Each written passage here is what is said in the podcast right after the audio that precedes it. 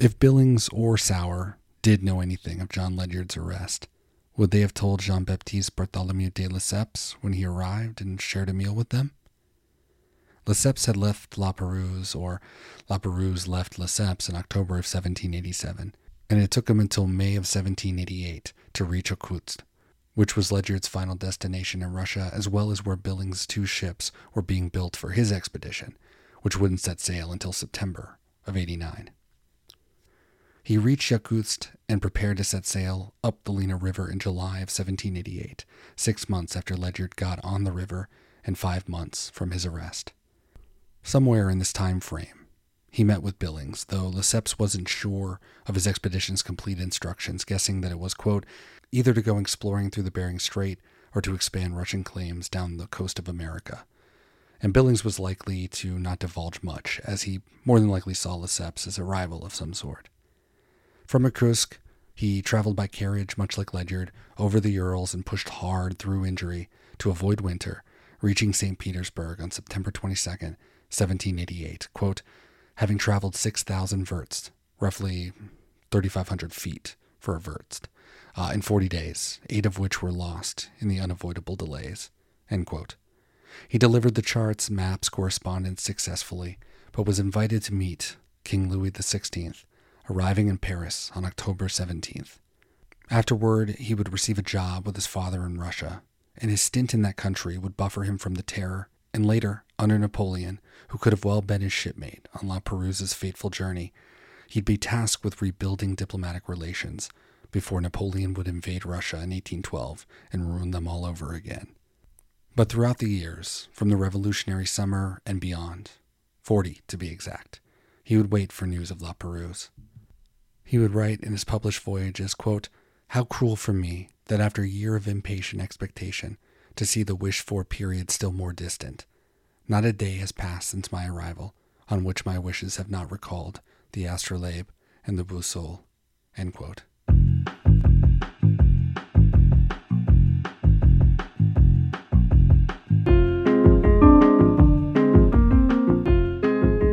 Welcome to Expeditions, a podcast around Lewis and Clark, where we look at the history and historiography of the expedition, one day at a time. We are everywhere at Expeditions Pod, social media, Patreon if you want to support the show, as well as our website. You are currently at the end of Mile Marker 2, episode New Proclamation Lines.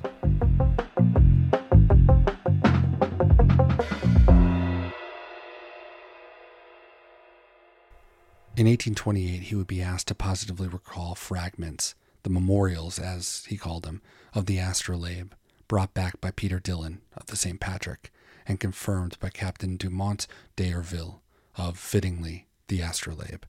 Both men were not the first to search for La Perouse, though, as everybody's working knowledge of the voyage ended in Australia, the Pacific is quite an ass to explore for the two ships.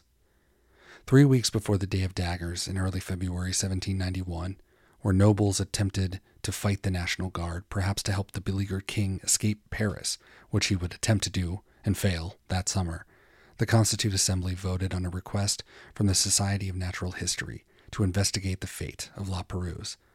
It would pass, and in time the ship, beleaguered by many issues, political affiliations being only one of them, would be unsuccessful in locating any trace of La Perouse, despite circling the area and sailing by Vanikoro in the Solomon Islands, where Dillon would hear of in 1826 before procuring a boat 2 years later. However, if there were any survivors, which there probably were, the French tricolor would have been unfamiliar, though I'm not sure they wouldn't have tried out of sheer desperation, especially after the HMS Pandora, piloted by notorious asshole Edward Edwards, who in 1791, while searching for the mutineers of the infamous HMS Bounty, charted Vanikoro and wrote, quote, while cruising sometimes at less than a mile from the reef, we didn't see any houses or inhabitants. Nevertheless, we perceived a very thick smoke, indicating that in fact the island could have been inhabited, end quote. Edwards had no interest in this clear distress signal, believing no mutineer would be advertising their position. He sailed on, well, sailed into the Great Barrier Reef, where 35 men of his died, though he did not. It would take 40 years for Australia to become a reliable port, with supplies for government and commercial ships, for accumulated stories of sightings of European swords and teacups and medals to coalesce into one location. Vanikoro is an island, well, really a series of islands, surrounded by a belt of coral reef, and upon both crews' travails with the reefs and the currents, Dillon and then d'Urville were able to construct La Perouse's final moments, though there's no real way for us to fully know. It's generally accepted that the boussole wrecked first, followed by the astrolabe. In the confusion, those first off the boussole likely were attacked and killed by the local inhabitants, if not eaten by sharks, as the locals contended. Survivors from the accident spent months building a boat out of the wreckage with the intention of sailing west. The locals saying some did, though 2 men stayed behind. If that boat ever left the harbor, the French camp was right across from the break in the reef that surely they'd have shot for, as sounding and charting would have been dangerous, and after this disaster, and Lituya Bay, their nerves were undoubtedly fried. It appears that they had little contact with the local population after the initial encounter, and if they remained for months, it's a wonder if more people didn't die of malnutrition, if not starvation and disease. Dillon and d'Urville's crews suffered from illness on the island, and they were only there for a couple of weeks at a time. And while the boussole was found in 1964 and confirmed with new technology in 2005, any remnant of the boat that was crafted to free these men, however many there were, from Vanikoro, has never been found.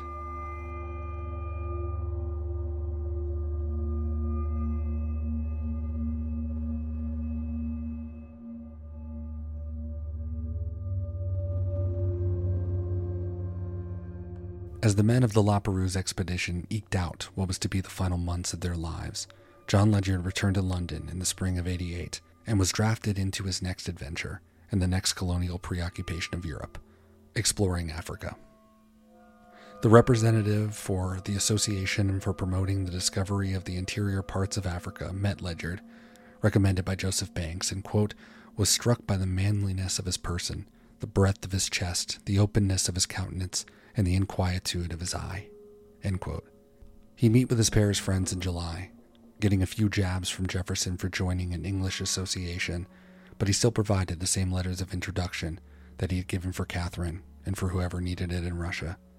Despite all of that, it wouldn't be a Ledyard expedition without him lacking the proper paperwork for passage from France to North Africa, and Jefferson apologizing for his being, quote, a different kind of person, end quote. Ledyard's optimism and boundless spirit is, as a reader and a traveler, one of the most infectious elements of his prose. One of my favorites, quote, I am determined to sit down, not despondingly, dejectedly, or supinely, what a vile row of adverbs, but contemplatively, cheerily, and industrially. It seems decreed by somewhat that I shall be driven from this world in the most untraversable way, but in whatever clime I may alight, my ardent desire is that the friendship of my friends may greet me well. End quote. But there is something about the final letters of his life that feel homesick. He'd written prior to leaving Egypt, quote, do not think, because I have seen much of the world, and must see more, that I have forgotten America. I could as soon forget you, myself, my God, end quote. But as the great Touche Amore sing, quote, it's just I have this problem where I want to be everywhere I'm not, end quote. Thus, Alexandria becomes wretched, and Cairo becomes a cesspool. In September, he asked Jefferson if he knew of the Connecticut River, because if you've seen that, then you've seen the Nile. Quote, this is the mighty, the sovereign of rivers, the vast Nile that has been metamorphosed into one of the wonders of the world.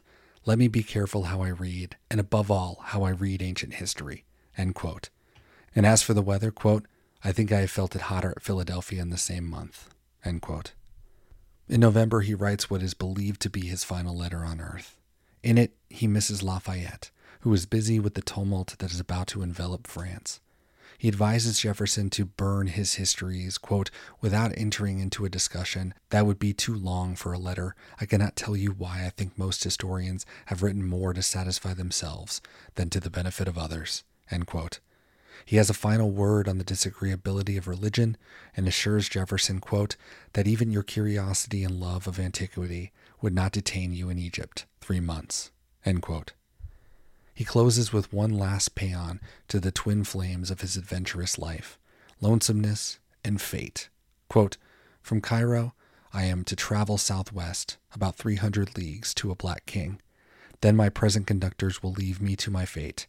Beyond, I suppose, I shall go alone." End quote. But if Jefferson doesn't hear from him, and it's clear that Ledyard wants to be heard by him almost more than anyone save Lafayette, quote, "Do not forget me in the interval of time, which may pass during my voyage from thence to Europe, and as likely to France as anywhere. I shall not forget you. Indeed, it will be a consolation to think of you in my last moments. Be happy." End quote.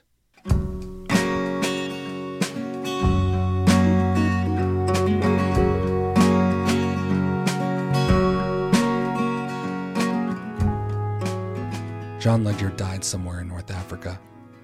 Joseph Banks wrote Tom Paine, of Common Sense fame, but also a member of the Royal Society, quote, "We have lost poor Ledyard. He had agreed with certain Moors to conduct him to Sennaar. The time for their departure was arrived when he found himself ill and took a large dose of emetic tartar, burst a blood vessel on the operation, which carried him off in 3 days. End quote. Jefferson couldn't have been shocked, but Ledyard's wish from years ago, "I shall never wish to die while you and the Marquis are alive," would, like so much of his life, remain unfulfilled. If he succeeds, and in the course of 2 or 3 years should visit our country by this amazing circuit, Colonel William Smith wrote to John Jay on the prospect, slim as it was, that Ledyard could cross Siberia and walk across America. Quote, "He may bring with him some interesting information. If he fails and is never heard of more, which I think most probable, there is no harm done. He dies in an unknown country, and if he composes himself in his last moments with the reflection that his project was great and the undertaking what few men are capable of, it will to his mind soothe the passage." End quote. Of that, we cannot know. But Sparks relates, quote, "The best medical skill in Cairo was called to his aid without effect, and he closed his life of vicissitude and toil at the moment when he imagined his severest cares were over, and the prospects before him were more flattering than they had been at any former period." End quote.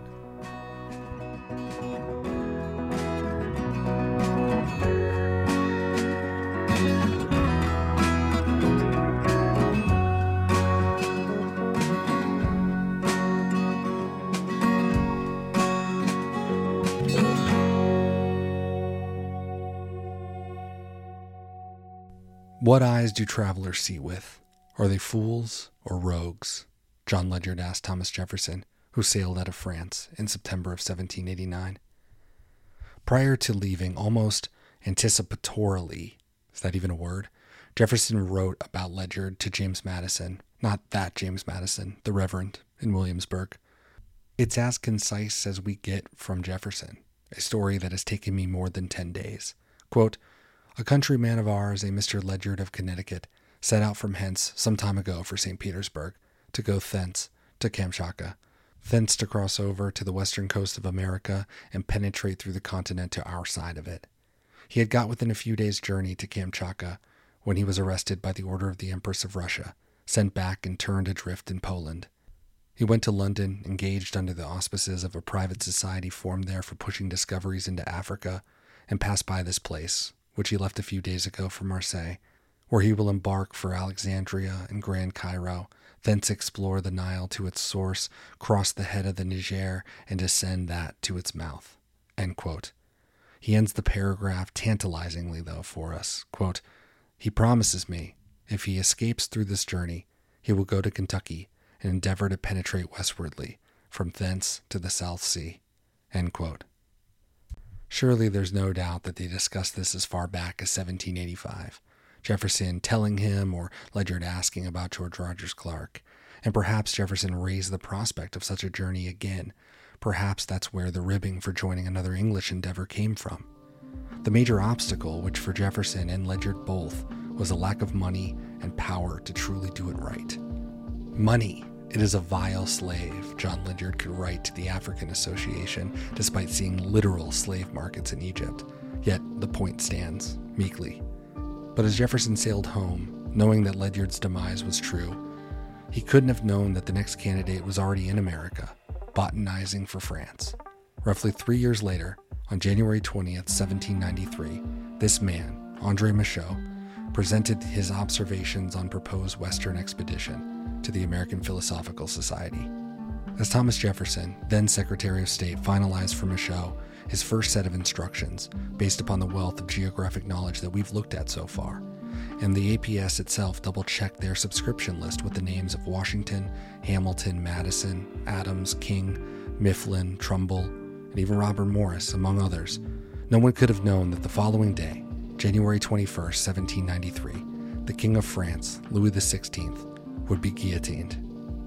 That morning, as he awoke to take his confession and his last rites and say goodbye to his family, he asked those who were assigned to him, "Any news of La Perouse?"